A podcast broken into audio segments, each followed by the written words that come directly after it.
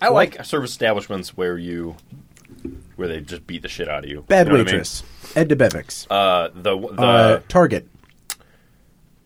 Billy Goat Tavern in Chicago. It's owned by the guy who had the goat. You know the Cubs thing where the goat he cursed the Cubs because they wouldn't Yeah. let his goat come No. in. It's like a big thing. I can't remember his name, but he tried bringing his goat in. His favorite goat. He's like To a, Wrigley. Very yeah. He's like a uh, uh, an immigrant, and he had like a favorite goat, and they didn't let it in. It sounds like And a Jimmy so he Neutron cursed character. the Cubs, and they didn't win until he lifted the curse. And, he, and now there's like a they, anyway. There's one, he has like a chain of like higher end. Well, he's dead now, but they have a chain of like higher end like burger places. But the original burger place is just like under a bridge. It's like this little fucking place. You walk in, and the guy's just like, "You're getting a burger," and they just give you a burger. It's like That rules. I had no choice here. That's what I'm saying. I like All it. right. Yeah, you're right. Yeah. I mean, I, I wasn't making a sweeping statement about all establishments like that. I think that specifically the Granny Donuts thing kind of gets to me. Granny donut. But now that I know, Granny Donut. who Granny cares, Donut. man? No S on the Okay, granny donut. we're cutting all this out, please. Are Thank you. we? You can edit this one. Uh, so the the Is that a owners volunteer? are I'm not sure what ethnicity, but they're Asian, and I'm like, what is the granny thing? What could it possibly mean? You got to speak into the mic. Just by the old way. people. Are we recording right now? We have been. I was fucking eating a donut while talking. And why don't you just tell Mike me when we is start way up recording? there. It's not that hard to notice. Do you feel like you have some like perception issues? You didn't notice the This is, this is the paper worst. towels? You, You just had- fixed my mic and Okay, it's like, so you had it up Hey man, here. thanks for recording my nipples, dude. This is fucking great. You want to hear the sounds? I know what our listeners lactating? want. What the fuck is Nip- this? I mean, are you going to be? Let's just get that rigid- mic down there. Let's just get the mic all the way. All right. Harry, I'm if messing you're going to with be facing that way and this way, you might want to bring that mic a little closer to the center. Every time we try and move the mics, I die a little bit, even though it's probably the move right the thing to do. Oh, I forgot the bottles. Uh, The like bottles. this. Yeah, Oh. I was going to click some bottles together. I also don't really want to do the voice. Uh, no, it would. It's early and I'm self conscious. No, no, do it. It's a good bit. My fav- my Just told favorite- it's a good bit. Nope. Do the voice. My favorite part of that scene is when he's clinking Wire. and it's inside the car, and then like the camera shifts to outside, and the sound diegetically changes Yeah. to where he's just It's like echoing in somebody the yelling background. down the hallway. Oh man, that's such a good scene. It is. It is. I don't have a plot summary for this. You mean, offered it's- to There's like one sentence, I can, right? yeah, I can do it right now. Do it. Well, I mean, we're, we have to. Okay. Uh, well, No, I'll set up. Okay. Well, Hello, I'm John Waters, and I'm supposed to announce there is no smoking in this theater, which I think is one of the most ridiculous things I've ever heard of in my life. How can anyone sit through a length of a film, and especially a European film, and not have a cigarette? But don't you wish you had one right now? Mmm, mm, mm, mm. And I'm telling you, smoke anyway. It gives ushers jobs. And if people didn't smoke, there would be no employment for the youth of today. So once again, no smoking in this theater. Mm.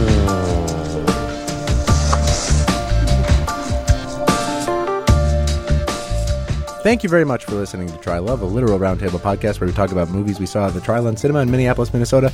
You can follow us at Try Love Podcast. You can follow them at Trylon Cinema. I'm Jason. You can follow me at Nintendoofus. uh, my name's Aaron. You can follow me at RB Please. I'm Harry. You can follow me at Shiitake Harry. And today we're going to be talking about The Warriors, 1979, directed by Walter Hill. Uh, and Aaron, no, Harry wanted I've to got do the a plot quick summary. plot summary Yeah, because it's a so, pretty simple movie. Uh, the movie opens with the Coney Island Warriors, one of New York's many gangs, going to Central Park to meet with all of the other gang. Uh, well, to meet with nine members of every other gang in New York City uh, at a summit held by. Um, his name is Cyrus. Cyrus. He is the leader of the Gramercy Riffs, the biggest uh, gang in New York City. Cyrus wants all of the gangs to come together to overthrow the cops and take over the city, uh, borough by borough, block by block. And he has this um, very inspirational opening speech where he um, says that. Um, during this speech, at the climactic moment, he is shot dead by a member of the Rogues, who are a sort of nihilist uh, gang. But the, the rogue, on his way out, blames one of the warriors for the shooting. Uh, everyone believes him, and so the warriors, now stranded in Central Park, must get back to their Coney Island home uh, while evading or fighting their way past every single gang in New York City who are now cooperating to destroy them, along with the cops. along with the cops. I said every gang in New York.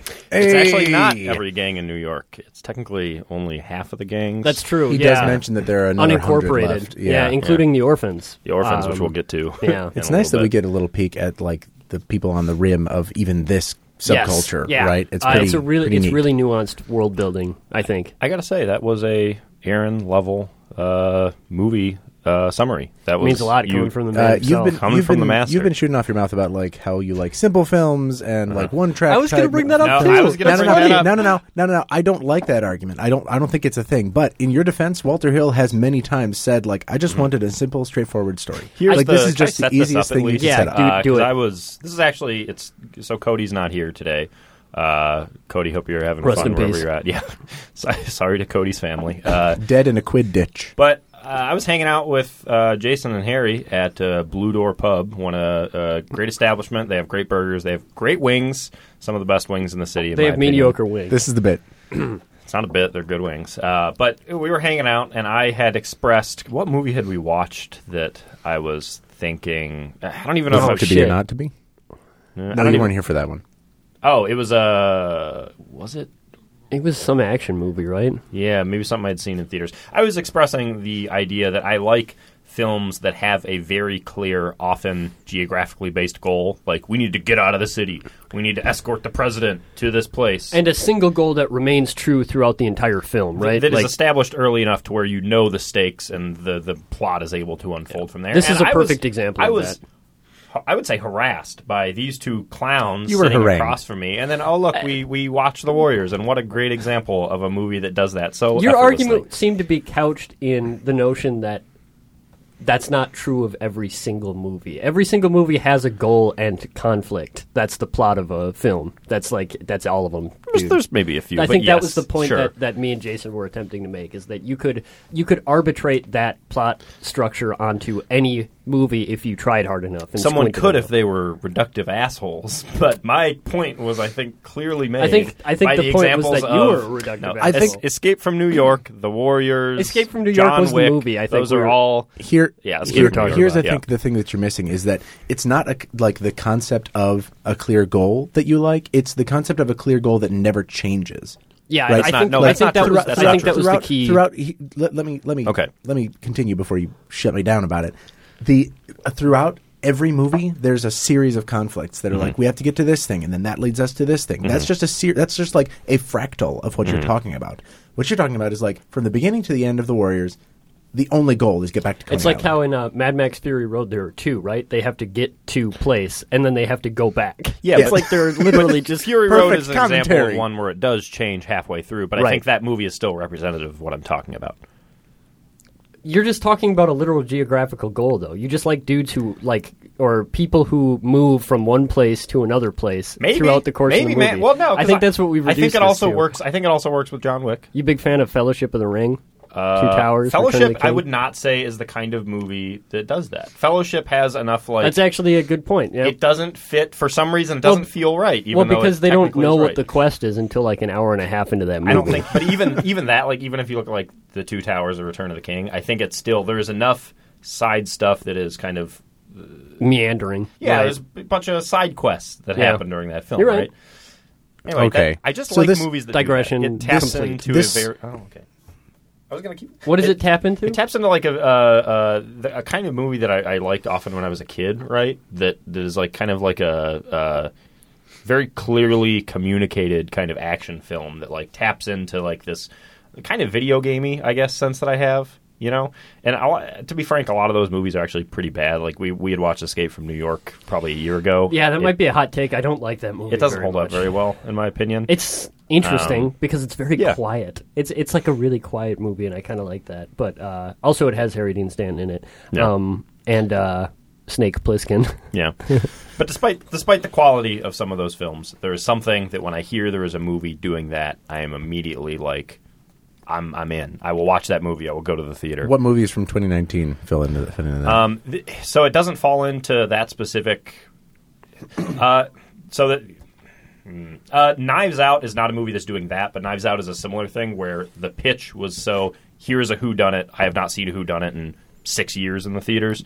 That that is a pitch that kind of taps into the same feelings, even though Okay. it's You, the you want a specific thing. sort of genre. Um, It's not all that I want. Like I don't know. I like I know, Irishman but- but shit, you like yeah, I do. I do like when those movies are done well. and I Also, feel The like- Irishman's a weird example because that's also a very clearly within a genre framework. But I well, you just transpose so the Sure. idea of geography into time, and it becomes The Irishman.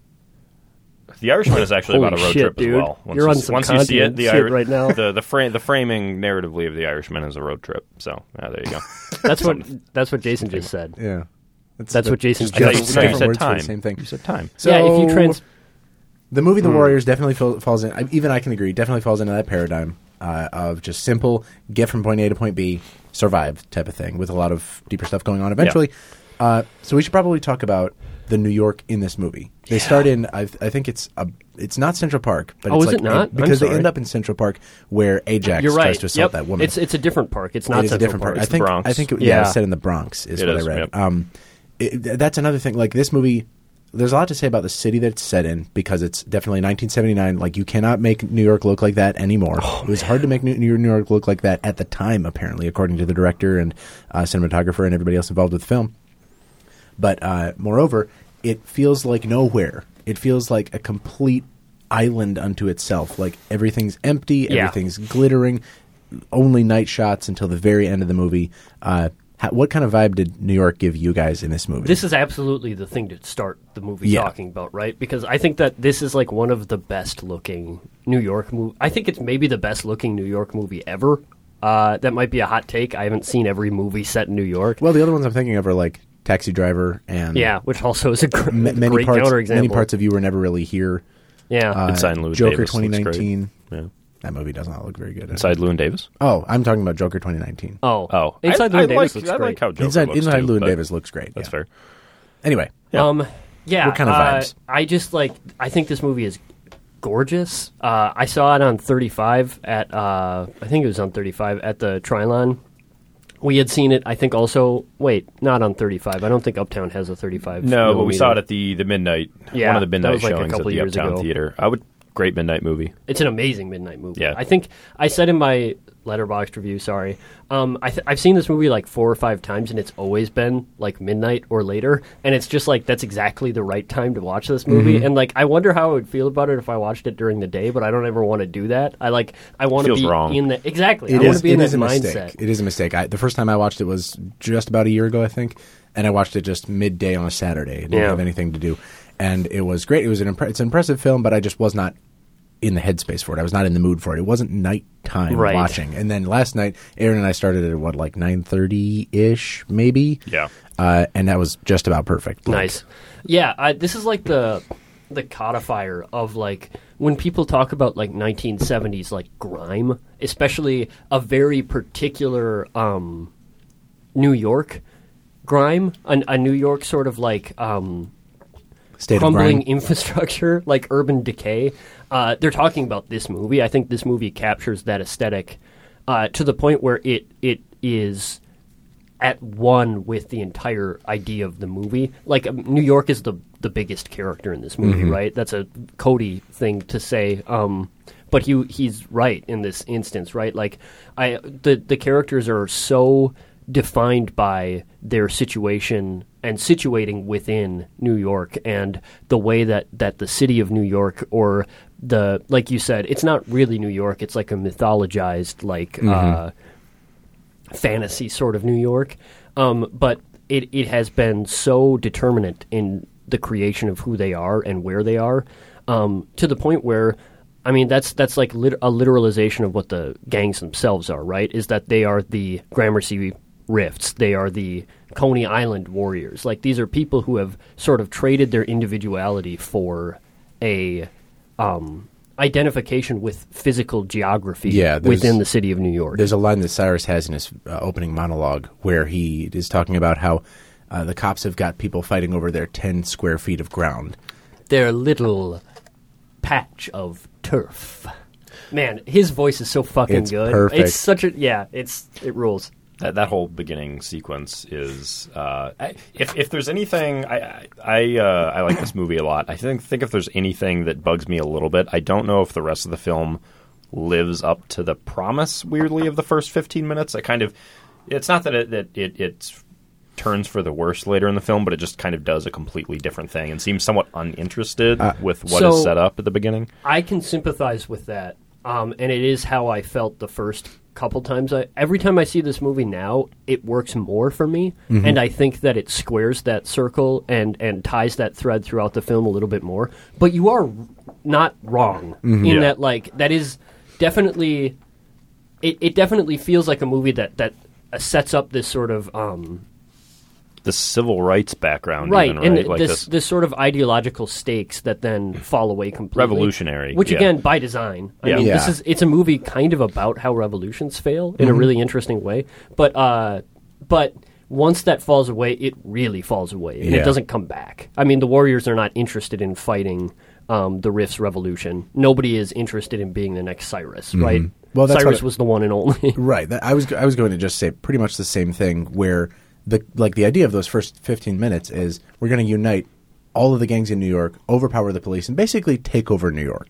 Like it's Yeah. a, it's a it's a It it's, fucking It's a myth. It's it's like it is the most powerful messaging they could have chosen. But as soon as it's broken, as soon as that whole concept of unity is broken, so too does the movie just descend into sort of chaos. yeah, Right. I, I'm a little so the I don't know. We're talking about spoiler alert for the end of the movie, but the the at the end of the movie, it's kind of revealed that the reason that uh, the is it the rogues the rogues decided to assassinate that character uh, was was as Harry said earlier, kind of out of an act of nihilism. Yeah. uh, he says like it's just a thing I like to do, man. Yeah, Luther of the Um, Rogues. It's interesting. I think the movie kind of problematizes that. Uh, Yeah. That it's actual nihilism. I think it's more about um, sort of like uh, not control necessarily, but like uh, domination and like the imposition of will in a sort of like much less. Um, it, it's interesting how the the movie sort of. Um, it makes Luther out to be less interesting than he himself wants to be.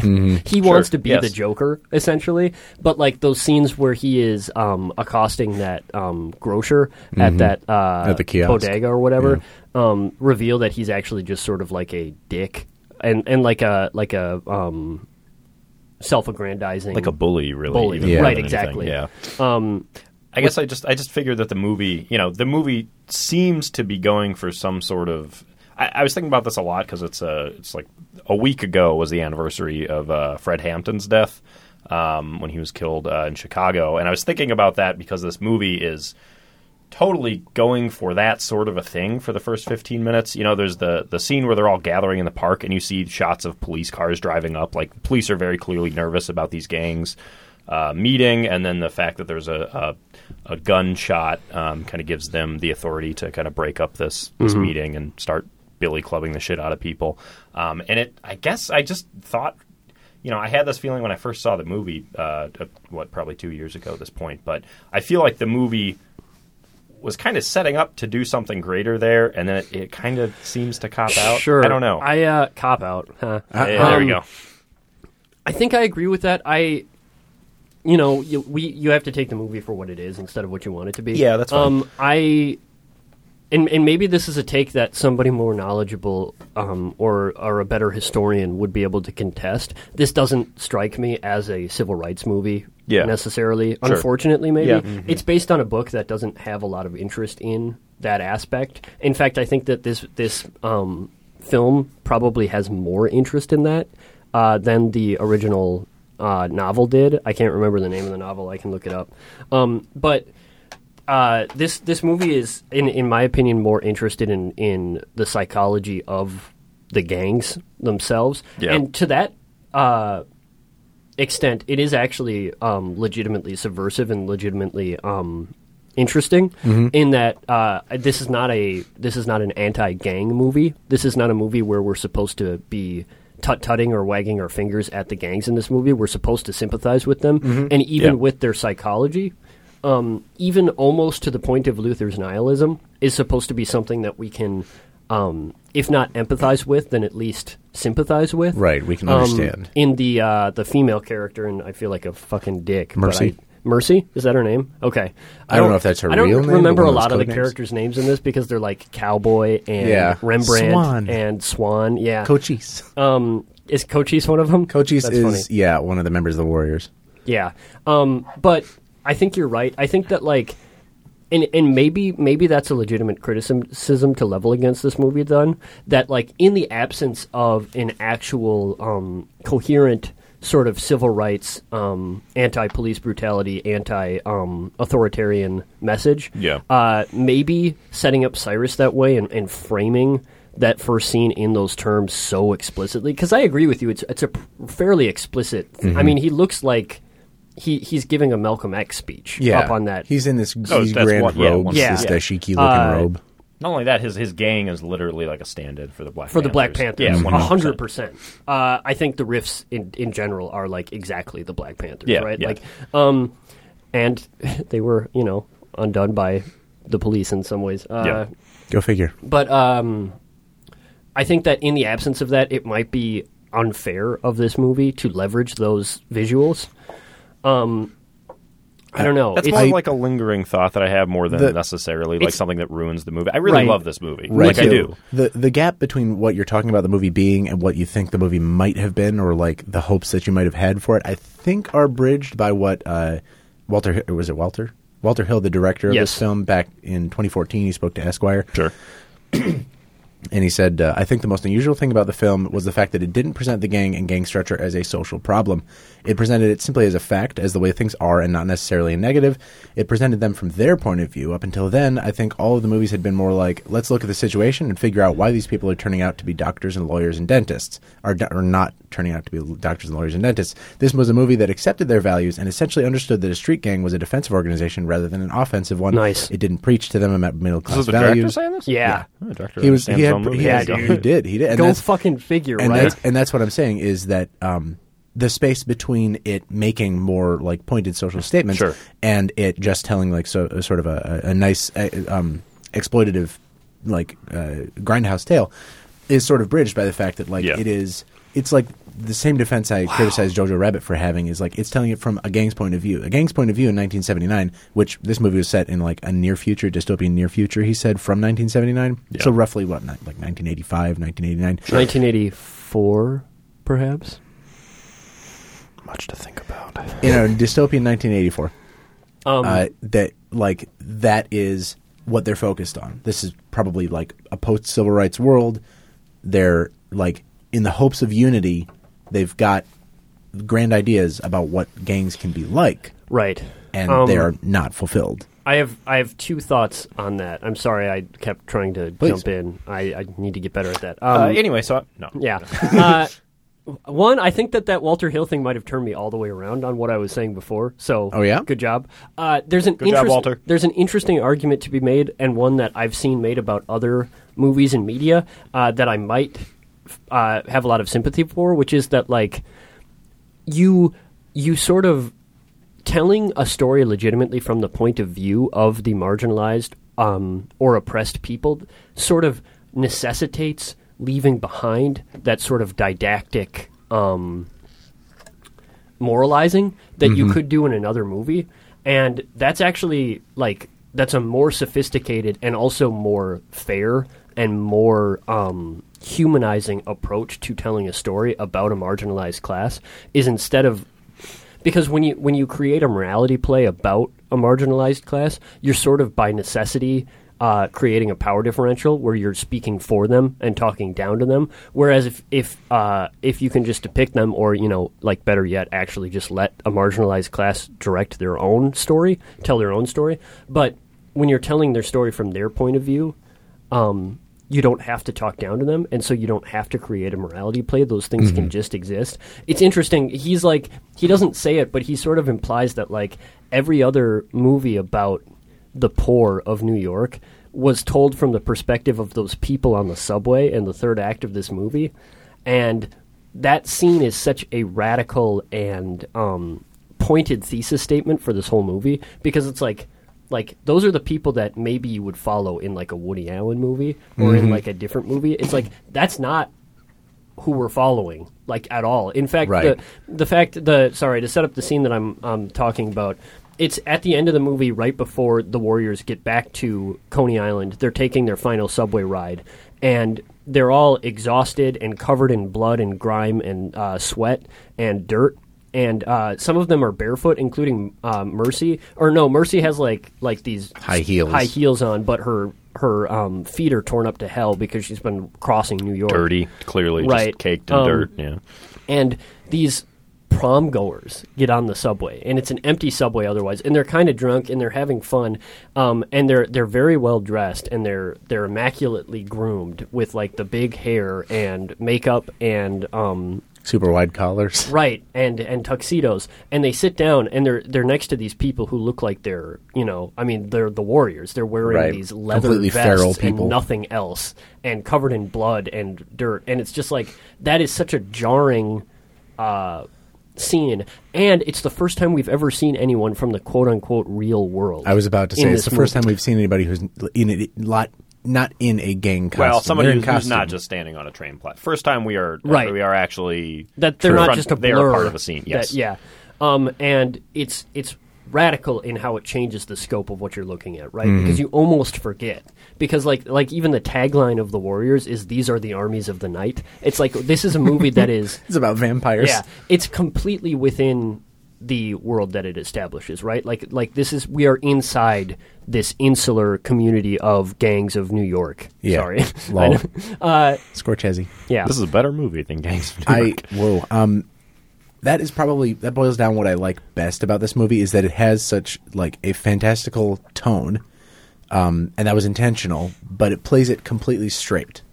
Like I, when a movie can Yeah. do that and nail it, and like has a point for doing that, that is Yep. totally my shit. I'm Yeah. uh, I'm gonna be Jason Daphnis for a second and talk Oh, about how this is a Mad Max movie. Yes! yeah, it's like it's right. We I mean, about like that. a little didn't we bit, talk yeah. about that? we Yeah. mentioned it. it's it's clear in the in the sense that like there is there is a sort of alt mythology and alt history at play here where like you know that all of these gangs every single one of them have like a uh, you can you can easily imagine a more fantastical version of this movie where there's like a keeper, right? There's like a mm-hmm. like a spoken codex of somebody who remembers and recites the history of the gang and all of its members and where they came from and why they have their names. I, I don't want to derail your point. Apparently, the director wanted narrative voiceover for this movie, which would have ruined, Ruined it, that. yeah. You could see he, he kind of fit that in with the radio show segments, Yeah. which I think A works little so bit. much I better love than the that. That's radio that's, so totally, good, that's totally diegetic, and it's like she's a member, uh, presumably a member of the, The riffs, Riffs, because yeah. she's like speaking on their behalf. Yeah. that's perfect. That works. But like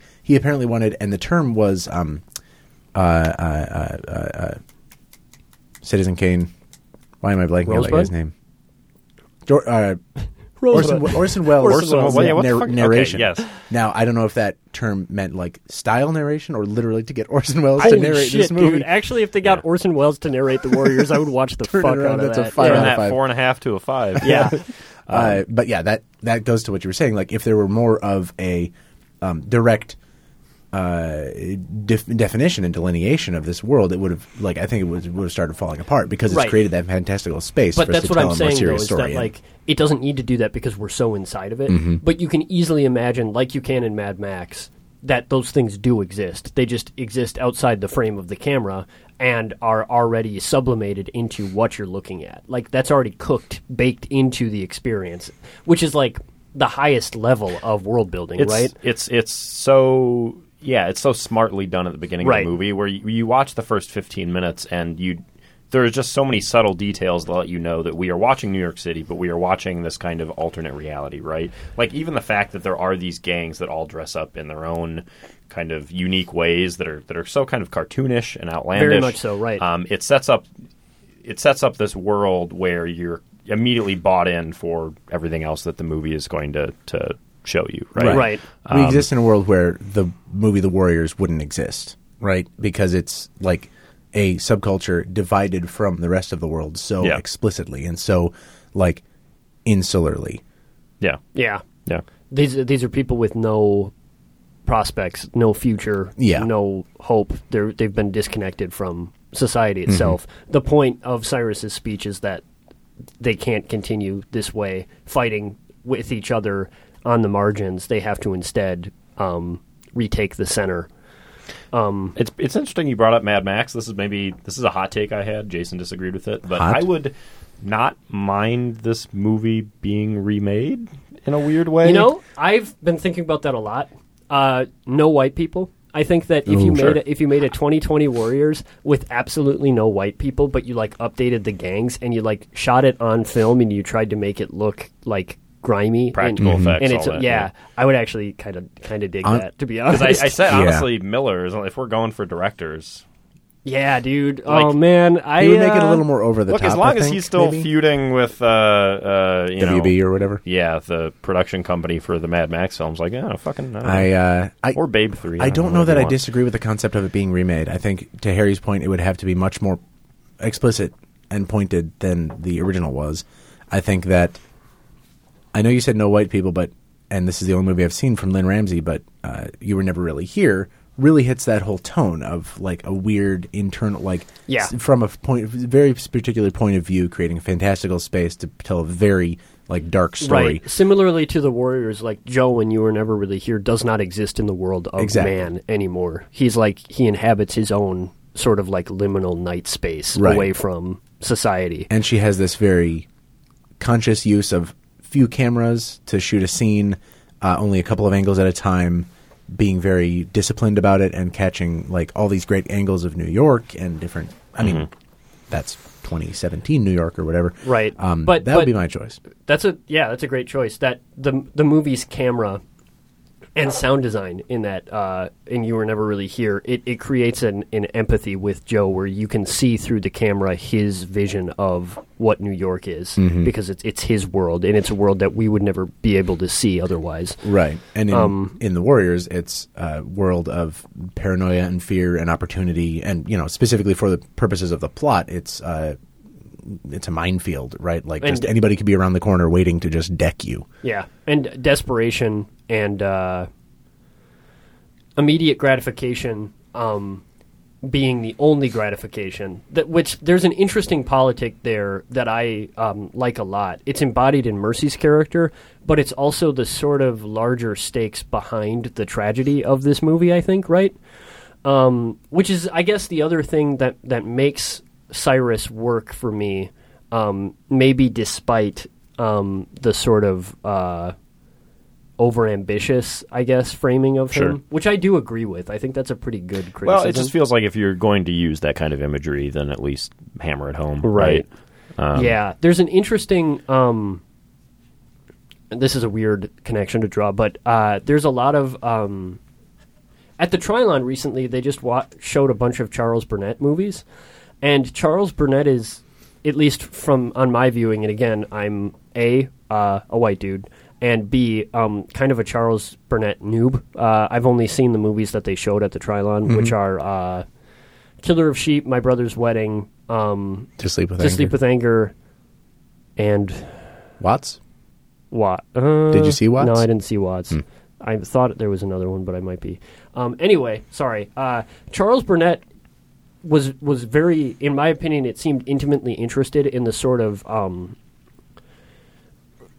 what what racists and sort of the conservative media called like black fatalism of Sure. of the urban experience. There might have been a particular term for it that I can't remember, but th- there was this idea that um, in I think 1980s uh, urban parts of America that that the black communities had somehow given up because they knew things were never going to get any better, and so there was there was this notion that that they they were somehow um, only interested in immediate gratification because they knew there was no gratification coming.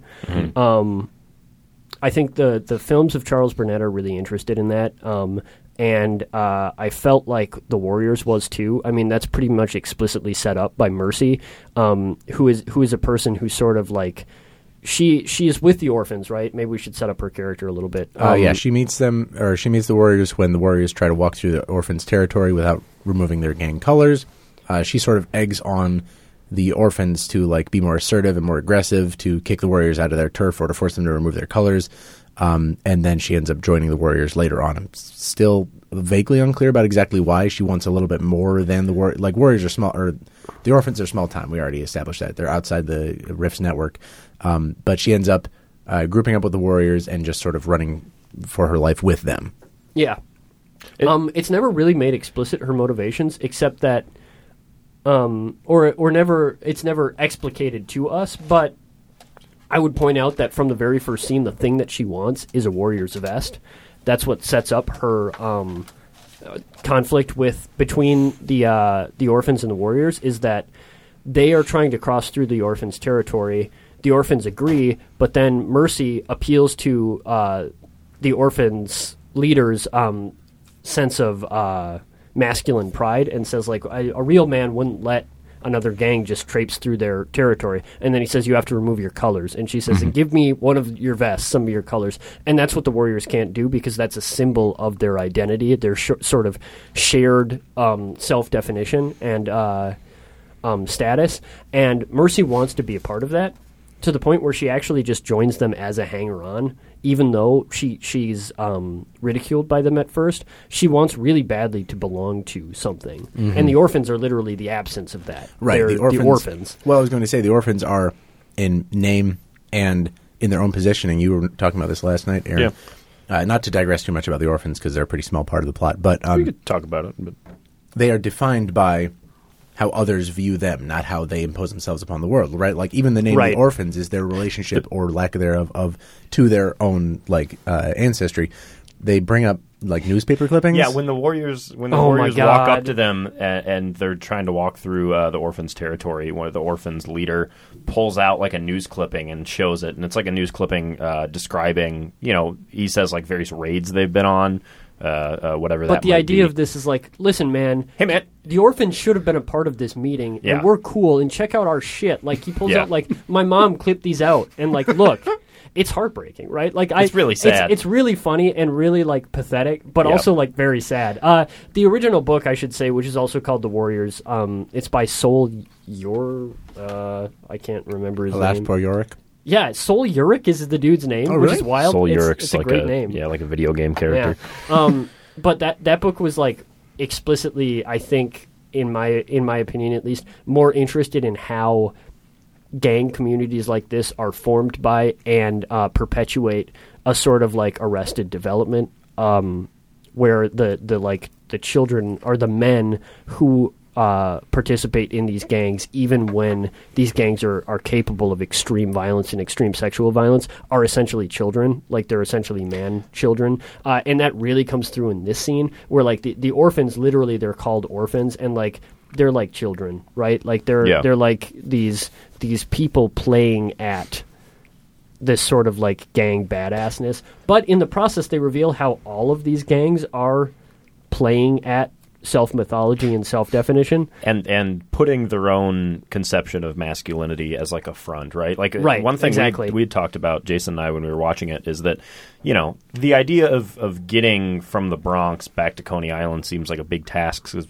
police are hunting them down, other gangs are hunting them down. At any point, they could just take off their vests, put on a shirt, But that's tantamount to death. Yes, to and that is it is it is stripping them of their their masculine identity, which is pretty self-defining for each of them, right? Right. Um, and Which it's is- something that they just can't do. Yeah, it's interesting because it's not necessarily only a masculine identity, although they, Yeah. they really go to great lengths to try to make it Sure. Mas- I mean, they they threaten to. Uh, we can put a content warning on this, but they threaten to rape Mercy, right? And like that's a pretty explicit uh, reference to um, the idea of like using sexual violence and sexual domination to exclude or to oppress and separate, and it, it makes the sort of sexual domination um, a part of their identity of masculinity in a way that Yeah. that sucks, right? I mean, it is. It feels.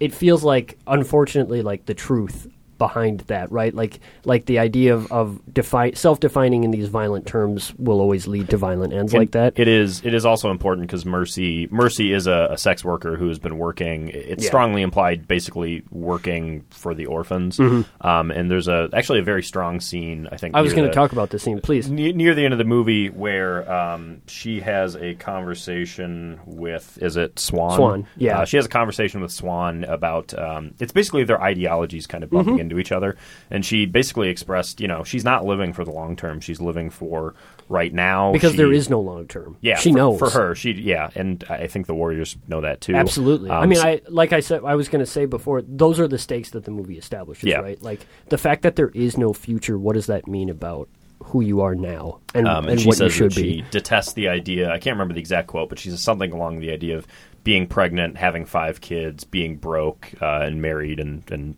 poor. Um, she detests that idea, so she chooses to kind of seek out the thrill moment to moment. Um, so it's Yeah. it's the same kind of stimulus that are impacting the warriors and her in separate manners. I think partly because the warriors are all men, and she, right. she is. oh, absolutely. There's Yeah. that. That's a really good scene, right? Is that she's she's saying that that um, the warriors don't even understand that just by being men they have a privilege that she can't access, Yeah. right? Where like there is no or there's there's only one female gang in this movie, the Lizzies, and they have to weaponize their femininity against the warriors. But y- that sort of masculine uh, group version, gang version of self definition is something that Mercy can't even access, and that was the source of one of her frustrations. That leads her to become a foil for Luther, the the rogue, um, who shoots Cyrus out of a um, a sort of like nihilism born of total fatalism. And I, I mischaracterized the urban fatalism um, that I uh, brought up earlier because that was the sympathetic read. That the um, criticism that was often leveled against gangs in the 80s was this idea that, like, these people can't, and I'm using scare quotes, these people, uh, they can't see past their own need for immediate gratification, and that sort of um, perpetual choosing of immediate gratification over uh, building oneself up and and uh, accruing wealth or skills necessary for a, a better future is why these people are still stuck in uh, perpetual sort of um, low class oppressed Yeah. um, environments. It's very And- bootstraps argument, right? it's ex- ex- extremely that, and extremely about the myth of and, the and pur- American dream. purposefully Yes. presented in that manner. and is it, what it, the fa- it, yeah. it makes it Knowingly makes a s- incorrect. It, yeah, of course it is. It makes a st- systemic problem into an individual problem, Yep. which is exactly the ideology that the conservative um, like Right. idea of America has always used to try to um, mythologize themselves and make okay what they're doing to other people. Anyway, um, so this movie is sympathetic to the argument that there is no future, right? Like that the system is so uh, leveled against the poor and the marginalized that it's it can it can have a sympathetic depiction of what that fatalism looks like because that fatalism comes from a place that is valid and actually true. It's like no, like it, I'm not a choosing immediate gratification in lieu of uh, delayed sort of greater gratification. There's nothing. There's no. There's no alternative choice. The the future is has been taken from me. There is no future. Therefore, like this is what I'm doing. I mean, S- Cyrus being killed was the um, the end of the future of gangs in New York, right? Like it. This is i i in a weird sense a, another Mad Max comparison. It's like a po- post-apocalyptic movie, especially for Yeah. these people. It feels like it for sure. It, absolutely moves like it. It feels like it. Um, I, I think uh, you know. I think the ending of this movie is, is slightly understated, but I think Mm. it, it does make a, a pretty important point in that Swan and Mercy, kind of their I guess their their final character arcs are they come back to Coney Island. Swan says something it's very short, but I think actually kind of sums up the end of this movie where he looks around at Coney Island and he said like we traveled all that way for this, right? Like Yeah. I came home and like like what did we do all this for right and they talking together they uh, talk about the idea of like traveling and like seeing other places mercy says that she's never traveled before Mm-hmm. she just knows she'd like it. she just knows that she'd like it and i think there is this idea of like abandoning the kind of insular um, gang idea of, of defending just your own kind of square turf and kind of looking around the world for some sort of future Yeah, it's it's like a re- it's like a return to the actual feelings that um, maybe started the gang system in the first place, right? Sure. Like the camaraderie and and sort of like definitions of self. Um, because like like these people are making gangs. Uh, the Warriors made their gang ostensibly um, to feel like they were more than victims, right? Like they these are people that are being victimized by the system and by their city and by violence.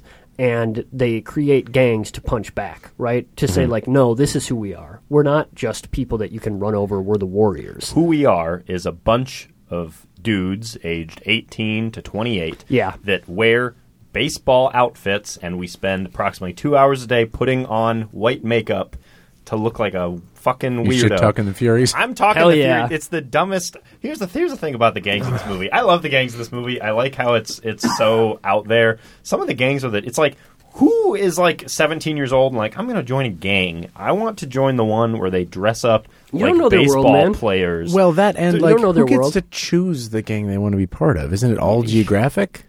It's probably geographic. it's yeah. probably geographic. I don't know. Just like Uh, one one other thing. Um, well, m- many more things. I've got a lot more to. I. You don't it was riff funny more because on we were the gonna. gang I was bit? gonna be like, man, Warriors. It's it's all just there. Like, what do you got to talk about? And then we had all this to talk about. Hey. Uh, there's one of the prom people in their sort of like scared quest to get away from the pores on the subway um, drops a corsage. Yeah. And uh, Swan picks that up and gives it to Mercy and says that he's just giving it to her because he doesn't like to see anything go to waste. Um, one, that's like one of my favorite romantic moments in maybe any movie. I, Uh, that scene did not. Cl- please sell this to me. That Really? scene did not. I was like, okay, that's part of the same scene that they talk about traveling. I Yeah, it is. he- here- It- here's why it worked for me. It's seeded in the preceding scene where Yeah. Mercy is sort of like really giving them the eyeball Mm-hmm. and like looking them up and down and really appreciating what they have. He notices that. Mm-hmm. Yeah. He picks up the corsage I'm and not, gives I'm not it to saying her. it doesn't Also- work. I'm saying I didn't. Sure. Yeah, yeah, for Sell, sure. what did you feel? Uh, I want to know. I think that that that in a in a quiet, classically weirdly understated, and you said that that the ending is understated. I think a lot about the Warriors is understated in a really cool way, uh, which is ironic. Everything else about the movie is so Because it's so loud. stylistic. Yeah. yeah. Uh, but um, and that that epitomizes Swan's character arc in this movie, um, and why he he can look around Coney Island and sort of give up the uh, veneer of the sort of gang turf infighting.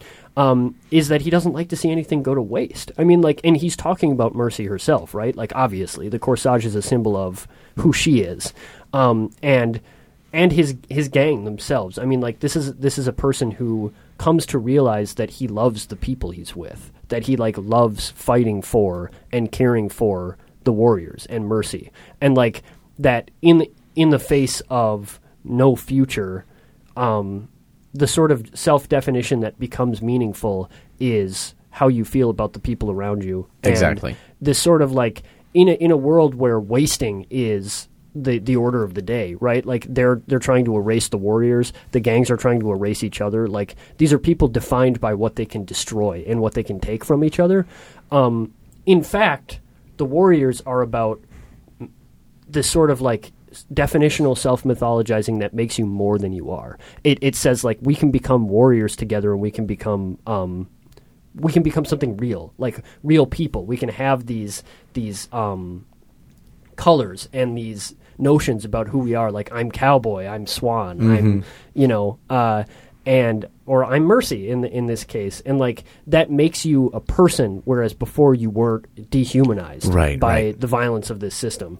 And there's this sort of like this anti-nihilism that makes him the perfect sort of foil for Luther, who uh, you know killed Cyrus because he didn't want to see the end of uh, the violence that that they were all trapped in. Right. There's that is um, personified directly so, throughout so many parts of this movie. The whole fact that Cyrus is killed, uh, that um, that Luther is the one who kills him.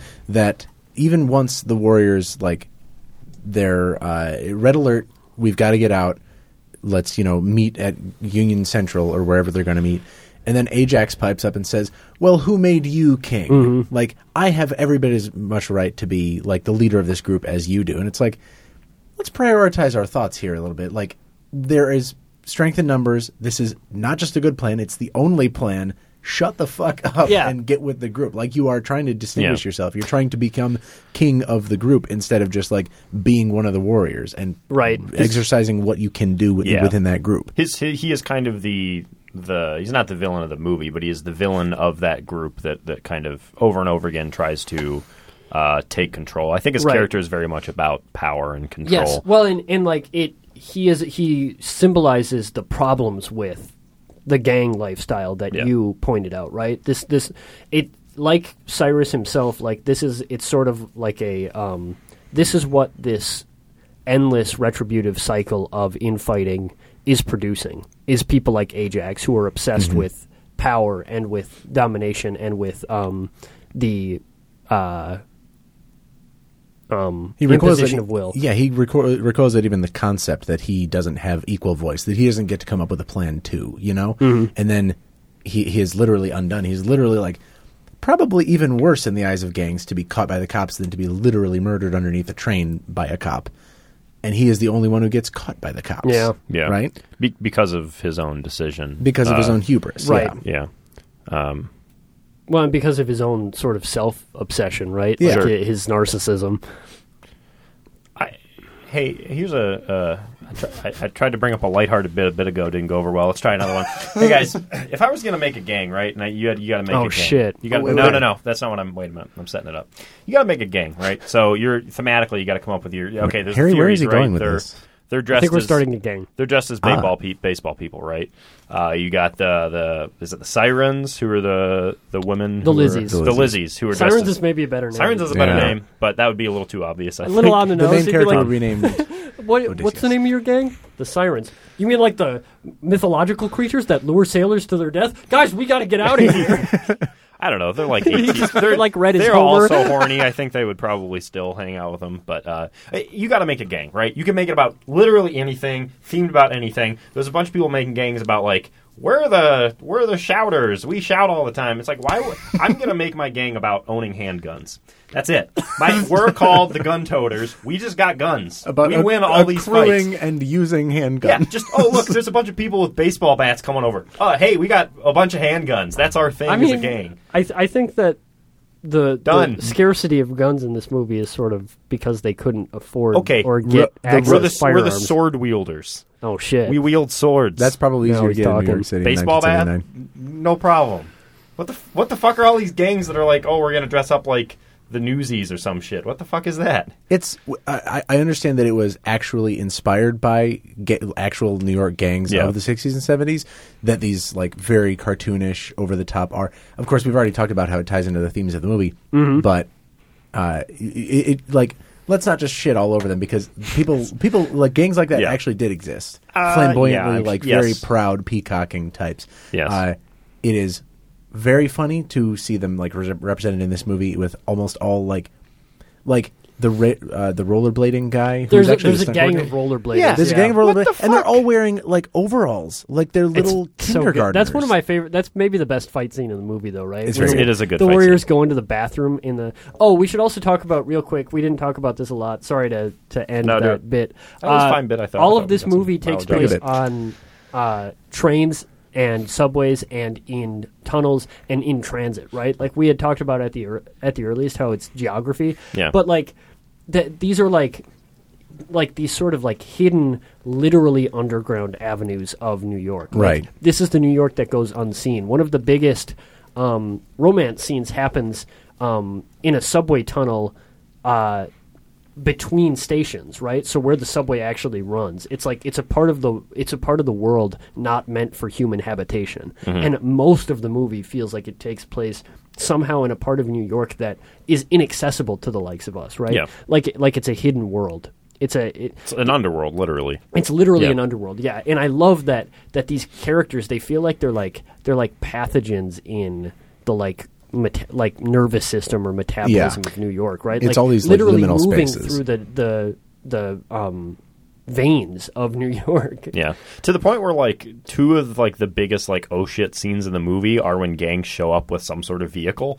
Like there's the at the very end, the rogues have a car, and it's like those guys got a car. What the Yeah. fuck? We, they just took public transit for like eight hours straight.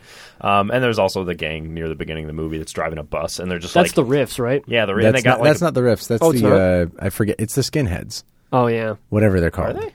Yeah, Are they called oh I don't think the they're bus? called the skinheads. Ajax calls them yeah. skinheads. I forget yeah. what their actual name is. that's a now that's a gang. They got wooden boards with like nails attached to them, and they just Oh, lean you want to be window. part of the skinheads? No, not no, no. We would. we- I would Shows make its a true more- color, I would and make it's a more- white. although I do think there are some people of color on that bus. I yeah, want they say. were. It, which was why it was kind of funny to me. I was like, "Shut the fuck up, Ajax! Like, Yeah. what are you talking about?" I, w- I- if I was Played was by gonna, James Remar. if I was going to make a gang, it would be a very woke, diverse coalition of people. Thank would- you. Yeah, yeah, of course. Here's your here's your DSA rose, you son of a bitch. Yeah, we're the we're the bread and I don't know. If I you- don't have a if you- joke here. Here, here's here's the better bit. If you had to create a gang in 1979 New York, Oh no, what would you call it, and what would your theme be? I already Gun- know. you already know. I took it from the movie though. Oh, The It's- Gunners.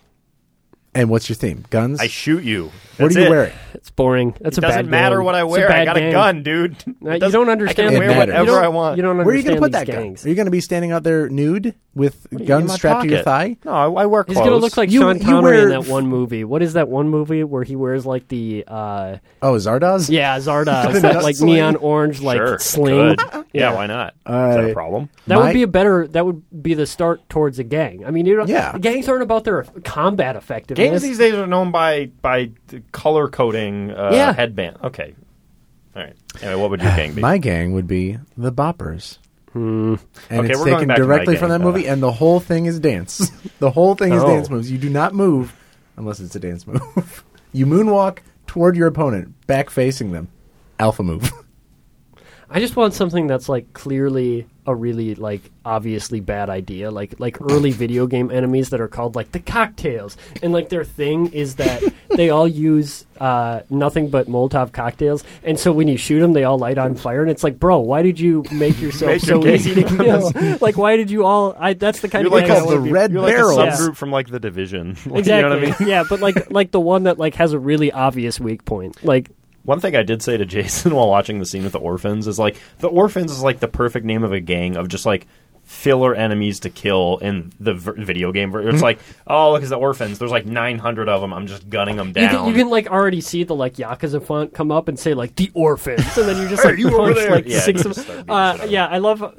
It's extremely gaming. Uh, in its in its um, tone too, It's a where, video game, where yeah. Ajax is like at, at one point there are, there are eight warriors left, right? And uh, he goes he goes eight against thirty. Where we, we don't have any chances, and Ajax is like, not if they're wimps. It's like, yeah, Ajax, you're gonna take on thirty dudes. Like, what I the said that fuck exact are you talking same thing. about? This fucking fascist jackass. yeah, Uh, hey, the bullseyes. That fits with your bullseyes. Uh, Poorly advised, you could wear bullseyes the all over your character? clothing. You Both- just wear bullseyes on your. Uh, I mean, like, Dude, maybe, I would wreck your gang if I was the maybe- gunners. yeah, it's I would true. own your shit. Uh, maybe if you, if you like armor, there's like this uh, in in Dark Knight Returns, the uh, um, famous comic book. Uh, he he mentions at one point in his like internal monologue that the big bat symbol on his chest is actually the most armored part of his.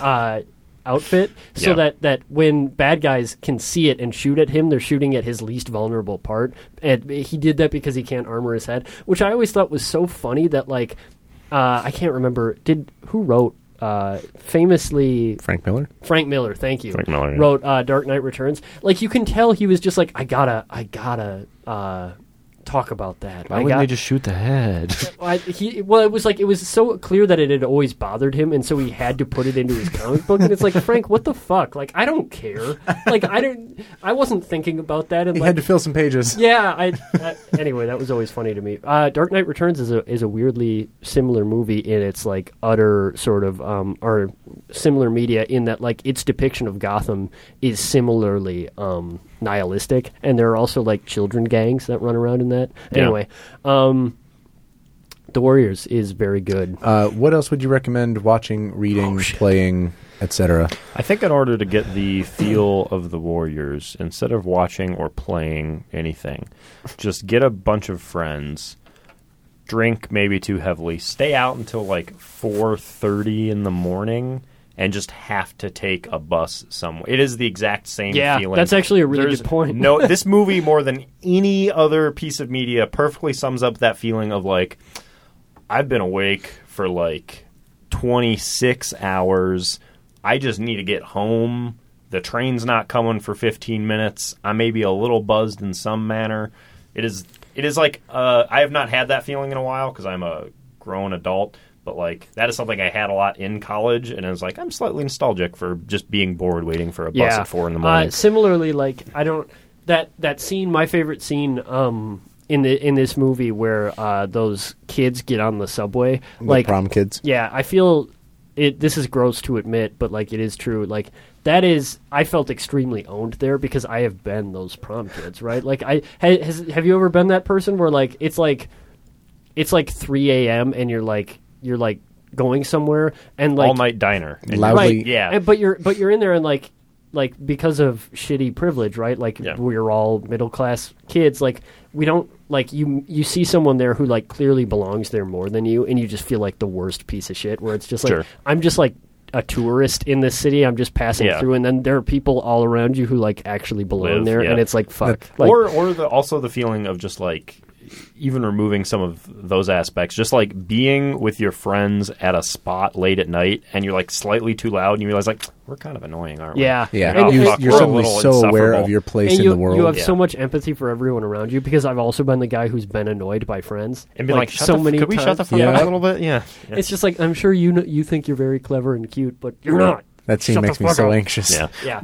Uh, the final scene of this movie is so gorgeous; it's unbelievable. Mm-hmm. When they're in Coney and uh, they're like on the boardwalk, and it's it's empty, and like the sun is just rising, and it's misty. Mm-hmm. Oh my god! Like this this is a movie full of like just gorgeous shots, and like it's somber and sad in in exactly the right way for this movie, and especially after their their crazy night that they had. Um, it's like perfect.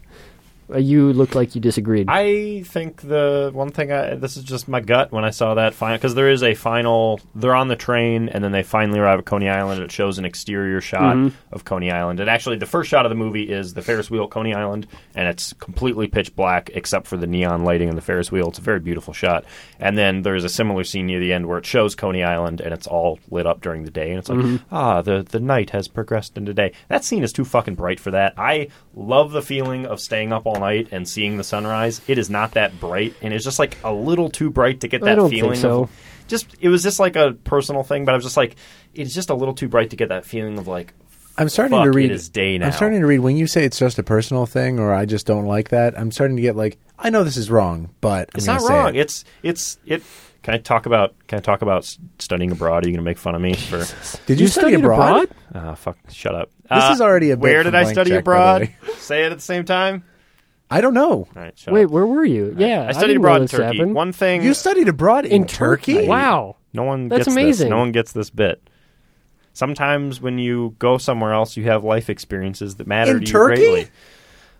One thing that, you- let's say Europeans, or let's say people uh, abroad in general, do quite a bit better than Americans is actually party and do shit. And like when I was in Turkey, when we'd go out, we would stay up until like six in the morning, and there's a very distinct feeling of like Oh, walking out yeah, of a club and like you're walking out of a club in a touristy area and there are people there to see like tourist sites and you are just like have not gone to bed and that is like kind of the feeling i get at this movie but it's like it's just a little too bright Hmm. just a little too well lit This is not the right room for it. I don't. I don't do that shit. I'm a i don't do that shit anymore either but you know anymore. I never did it.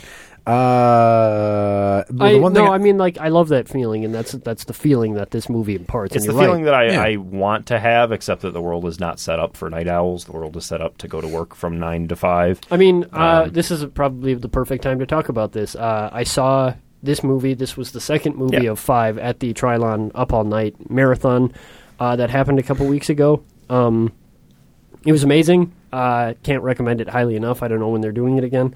Uh, John and Barry helped put it on with the help of several other volunteers. So thank you to all of them. They showed five movies. It was uh, Key Largo, uh, The Warriors, Before Sunrise, Miracle Mile, and uh, After Hours. And it ran from 9 p.m. to about uh, 6 in the morning. And uh, that was, I had the exact experience you're describing walking out of that. I ended up being, I, I was ambitious and I thought I was going to go to a diner because I went to a diner before. yeah Um, but then I was too tired and I just went home instead because I'm old. Uh, but um, it was it was awesome to like walk out of the Trylon at six in the morning Yeah. and and just like drive home and there was no one anywhere. I anywhere. would love to do that every day, except I have work that I got to be at at nine. Yeah. it, it is one of the my favorite feelings. I was telling you, I was telling Jason about this. Where uh, Al's Breakfast, I used to work security at the U of M, and we I would do shifts from eleven to seven in the morning, and like eleven or like ten forty five to like six in the morning. And I would at six o'clock, I would like after my shift where I've stayed up for like twenty four hours, just go to Al's Breakfast.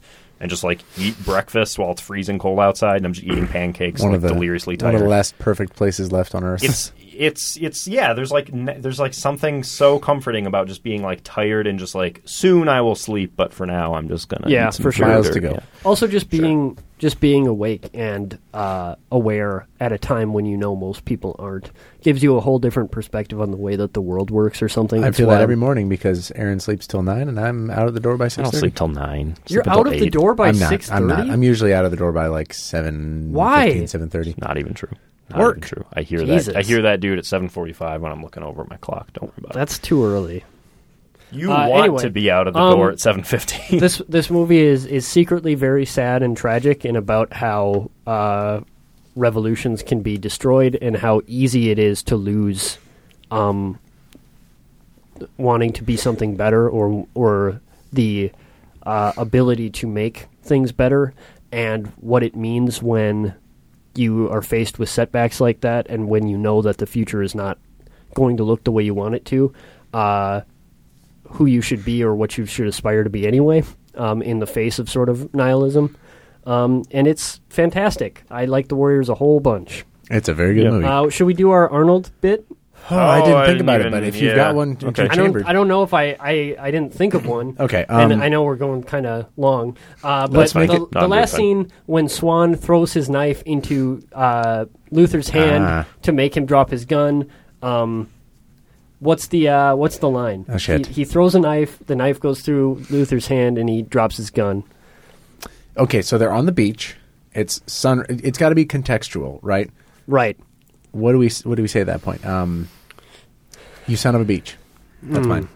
I know it's I know it's a zero out of ten, but I gotta get we gotta get started somewhere. Time for you to get some sleep. Uh, I don't- I thought of you've been disarmed. Uh, oh, that's that's Mm. it's not- like that from the beginning. That's better than Uh, ours, at least. Jesus. we have to. There has to be. There's one there. There's a better one.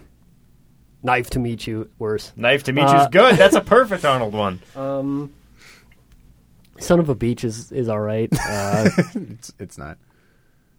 Let's cut to the point.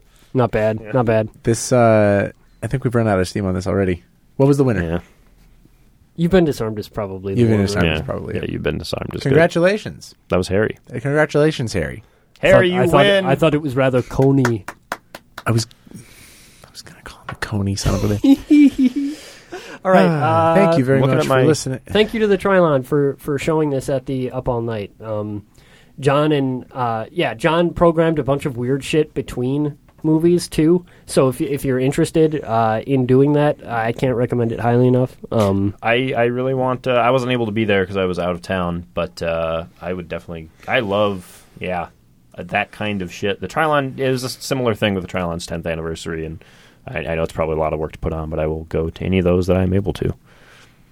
Excelente.